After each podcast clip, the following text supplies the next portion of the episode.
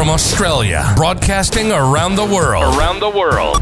You're listening to The Mitch Maroney Show. Here's your host, Mitch Maroney. Okay, welcome everybody. Today's podcast, we've got Tom Ma.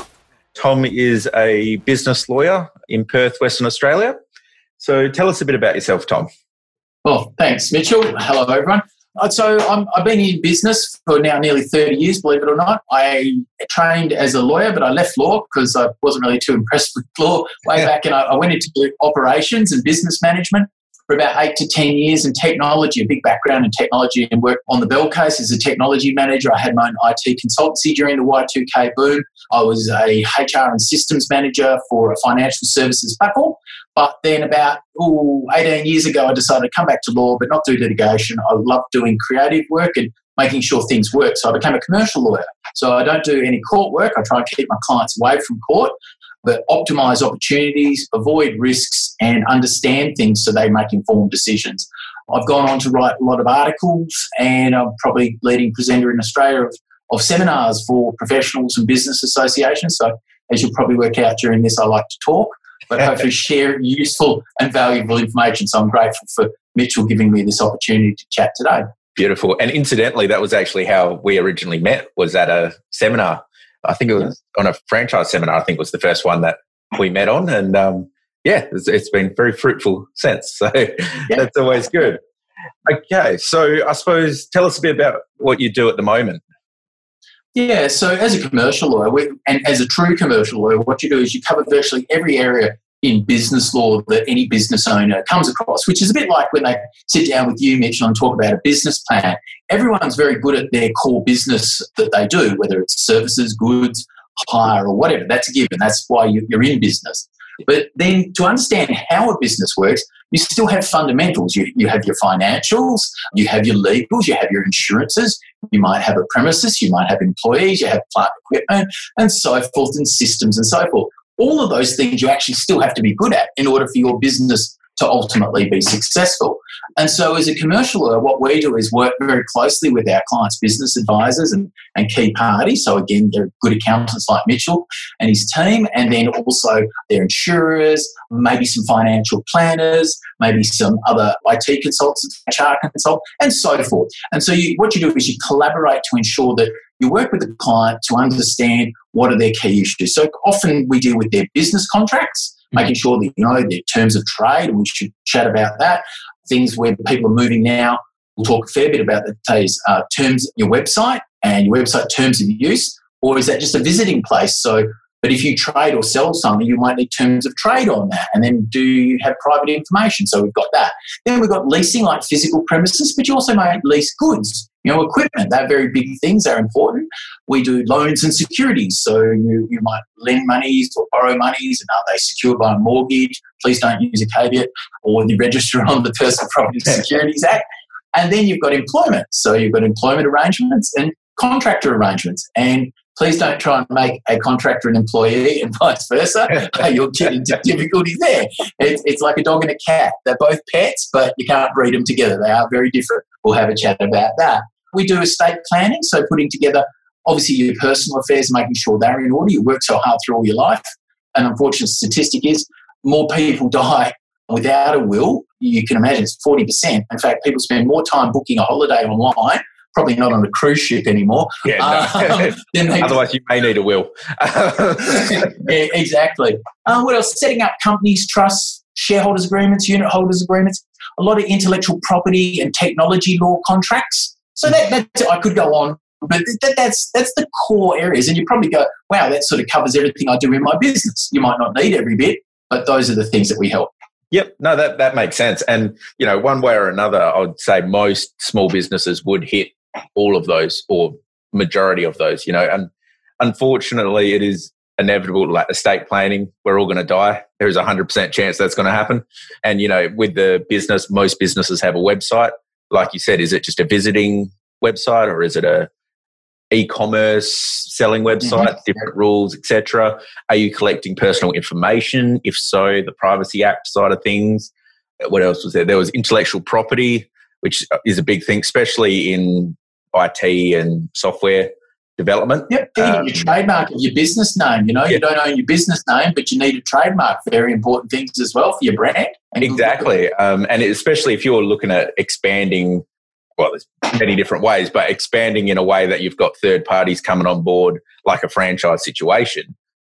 You know, they're buying the name and your intellectual property, so you have to actually own that. Like that's kind of the important part there. Correct. So, yeah. And contractors, if you don't have a good contractor agreement, then they own it. So exactly, exactly. Yeah. So, and I think there'd be a lot of areas where people just assume it's one way, but in reality, it's not. It's the other way. For example, like the intellectual property on contractors, it could be them. They actually own the intellectual property and you're leasing it, whereas you think you own it and they just developed it for you and stuff like that. So I think it's a really interesting area in general, um, and we'll go into it in a sec. But just the, I suppose, the pitfalls that can occur. What sort of, I suppose, common pitfalls do you reckon people can come up in small business?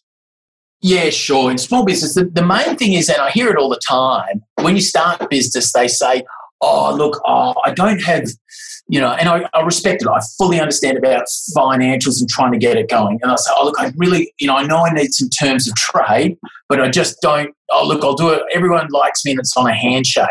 Look, everyone's in love on a honeymoon, but people get divorced, problems yeah. happen. So not having a clear set of terms and conditions for your business, your trading terms on your terms is really problematic. Not to make me happy, but it's actually a clear rule book about how you supply it. What about returns policy? What about rectification warranty? You know, am I paid in seven days, 14 days? Do I charge interest? Do I get security for payment if I give them extended? All of those things. And please don't go and get it off website or your mates. That's like, you know, as I say, you know, there's no law against home brain surgery. You can buy a scalpel and Dettol and watch a YouTube video, but it probably won't go. Yeah, not recommended. not recommended. Not recommended. So, terms of trade for your business or terms and conditions. The other one is going into business with someone. And it's very common, and it's how small businesses, and there's generally two or three types. You've got, you do it yourself, sole trader. We'll come back to that. You go together with a friend or a business, you know, and you, you both bring attributes, money, expertise, assets, whatever. That's a partnership. Or you use a company. Mitchell's the best person to advise you on what is the best structure from a tax perspective. They all all have good asset protection, but I would say sole trader, no, no. I do understand as data, but everything you own, your car, your home, mm. money in the bank gets exposed if your business fails. So please only use a sole trader at the very, very beginning. You should almost always use a company or a trading trust. And again, Mitchell's the best one to advise you on that. And they can be formed very quickly, but please get those structures right. But if you're going into business with more than one person, generally more than one non-family member, then like a partnership can form even without an agreement. It, it, forms under a law, and it's a really new law from 1895. That's right, 200 years ago. Imagine how adapted that is to modern business. It's not. Yeah. So you, what you need is a modern contemporary equity holder agreement called a partnership agreement. Or if you're in a company and you own shares together, you need a shareholders agreement. And it's no, it's not the constitution you get standard. That's just generic. Please don't think that solves your problem. You know, again, Mitchell to sit there and give you advice on how you value the equity and what happens if someone wants to buy in and wants to sell out. Because just like Mitchell said about estate planning, no one gets out of life alive. That's just a fact. Um, but business also, you do get a few options. Preferably, you get out alive, preferably on your own terms and solvent.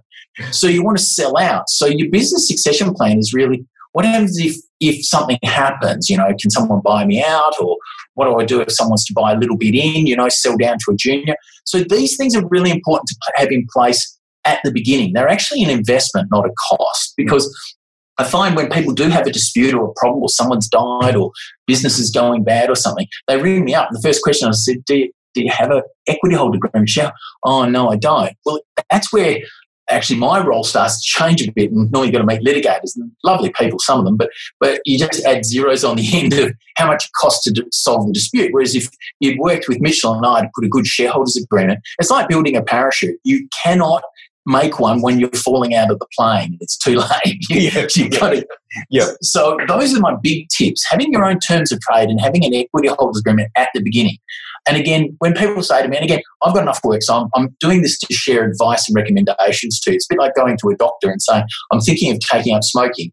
I'm going to tell you 10 reasons why you shouldn't and all the health benefits, but you're still going to get a bill even if you choose to go smoking. And when you come back and see me with lung cancer, I can do the surgery, but it's really expensive and no one's happy. Yep. So, yep. so there are, there's reasons why I stress these things. So investing and getting good arrangements in place is exactly that. It's an investment because then if you do have those scenarios, you've got a fallback and you've got clarity. And in fact, what they do is keeps the lawyers away because you've got a rule book there. The hmm. courts and everyone else will say, well, look, you've already agreed how you'll pay this. We've already agreed the other party will return it in this time frame or so. It really helps you with best practice. And I think, you know, how many businesses would you say it's a, not a good idea to have a cash flow forecast and a financial budget when they start? Pretty much none of them. They all should should look at these things, and I mean, I'm sure there's plenty that just go, "Oh, it'll be right," and then go with it. But I mm-hmm. recommend they all work out roughly, you know, how much is your break even point, and you know, all that sort of thing as well. Yeah, it's it's fundamental, isn't it? Even though they know, oh, look, I'm really excited, I've got all these orders, but you've got to put. But what a cash flow forecast, and I think that's a fantastic example of what your business gets affected. You just haven't factored in oh gosh, I've got that rent coming up in the wages and I've got the tax, I've got this, oh, I didn't, I got my first order. You can actually plan and run your business. And so having those vital financial tools, the same with the legal ones. Yeah, they're not, you know, they're not sexy, they're not fun, but they're so important to the success. And all successful businesses are built like a good house. You want a solid foundation which you can then layer up the next layer and grow. And when other parties want to come in or buy you out, when they see that in place, you'll actually receive more value for it. So yeah, hundred percent. And I mean, like the budget and stuff, like we said, with the legal terms and the shareholder agreement and that side of things, get it done at the start. You know, honeymoon, everybody's happy. You can agree on everything while everybody's amicable. It's all good. Because yeah, if you're in the middle of getting divorced or I don't know, your partner's died and their wife suddenly wants half the business or something like that, it is a lot harder to deal with that at that point, as Tom mentioned, probably litigation yep. and courts and all sorts. Whereas if at the start, yeah, you invest a little bit of money, you go, okay, well, if this happens, this is the outcome. If this happens, this is what we do. It is what it is. You've all signed it. You all agree. Move on. So, yeah, and that goes the same with the, the terms and conditions, which I'm sure we'll go into in a minute. But say accounting, for example, our terms and conditions are an, our engagement letter. And so you're not coming to us just to do the tax return and we do it and then it's all sweet, which is the essence of it. But that form, as clients we get you to fill out, is how long do you have to pay us, for example? What happens if you don't? What's our responsibility for the information that's put into the tax return? What's your responsibility? Do you have to keep, does say in there you have to keep records, but it says everything in there. So the entire arrangement between you know Maroney and Associates and the client is broken down from a legal point of view in that document. Who's right to who's, where, all that side of things. So yeah, it might only be just an individual tax return and you made 25 grand, but that whole transaction is based off of all this other information and agreement essentially from both sides, whether it's the consumer or us, that's what it's worked on, you know, and if we do something wrong, we've signed that we agree to those terms and conditions just as much as they have, and they can say that, or vice versa, you know. And I think that's really important. And a lot of people don't weight it as heavily as it really should, because that can imply everything. You know, as I said, how long do they have to pay you? Do they have to pay you interest if they're late? Do they cover costs if they're like they're just basic things. Have they undertaken to give you all the information you've requested that you're relying on in order to prepare your returns exactly. for them and everything like exactly. that? It's a two way street, isn't it? Yeah, if they sign and state that they've provided us with everything and we do it all, prepare it based off of the information provided, and then 12 months later something that was never provided comes out of the woodwork and then they get pinged, you know, we've done what you've provided, here's the evidence, etc. Right. And I mean, potentially that you wouldn't have that as much security if it wasn't signed that you provided everything to us. So absolutely going through emails and he said and we said. So it's just about clarity. It's about certain. that That's why you have contracts. It's not that you don't trust each other. It's actually to ratify so that as time goes on, if, if I tell you a story today, Mitchell, and then I get you to tell that same story to someone else in two weeks' time, do you think you'll say it word for word what I told you? To, no, no. Well, we all played um, Chinese whispers or telephone or whatever they call it now at school. Yeah. even telling three people down in a row, it comes out as a different story. So, yeah. Even with the best intents, that's that's right. So that's really important. And and probably on those, just finishing on those points, and I, I like to chat on about employment and contractor agreements a bit more detail. But the best way to look at getting those things done and the reason why I'm harping on about it is comes from experience and, and why I don't like litigation and why I don't want the clients to go through because they don't make money out of that. Yeah. Is that, that a lot of people say, oh, well, I can't afford to do it. It's only a startup business. Well, it's like having a child you don't expect when you create and have the privilege of being a parent or, or owning even a pet that that's going to bring you money in the early instance. You've got to feed it, clothe it, educate it before you get a return on it, if at all. But if you look after it, nurture it, and grow it well, your company, your business will look after you well. All right.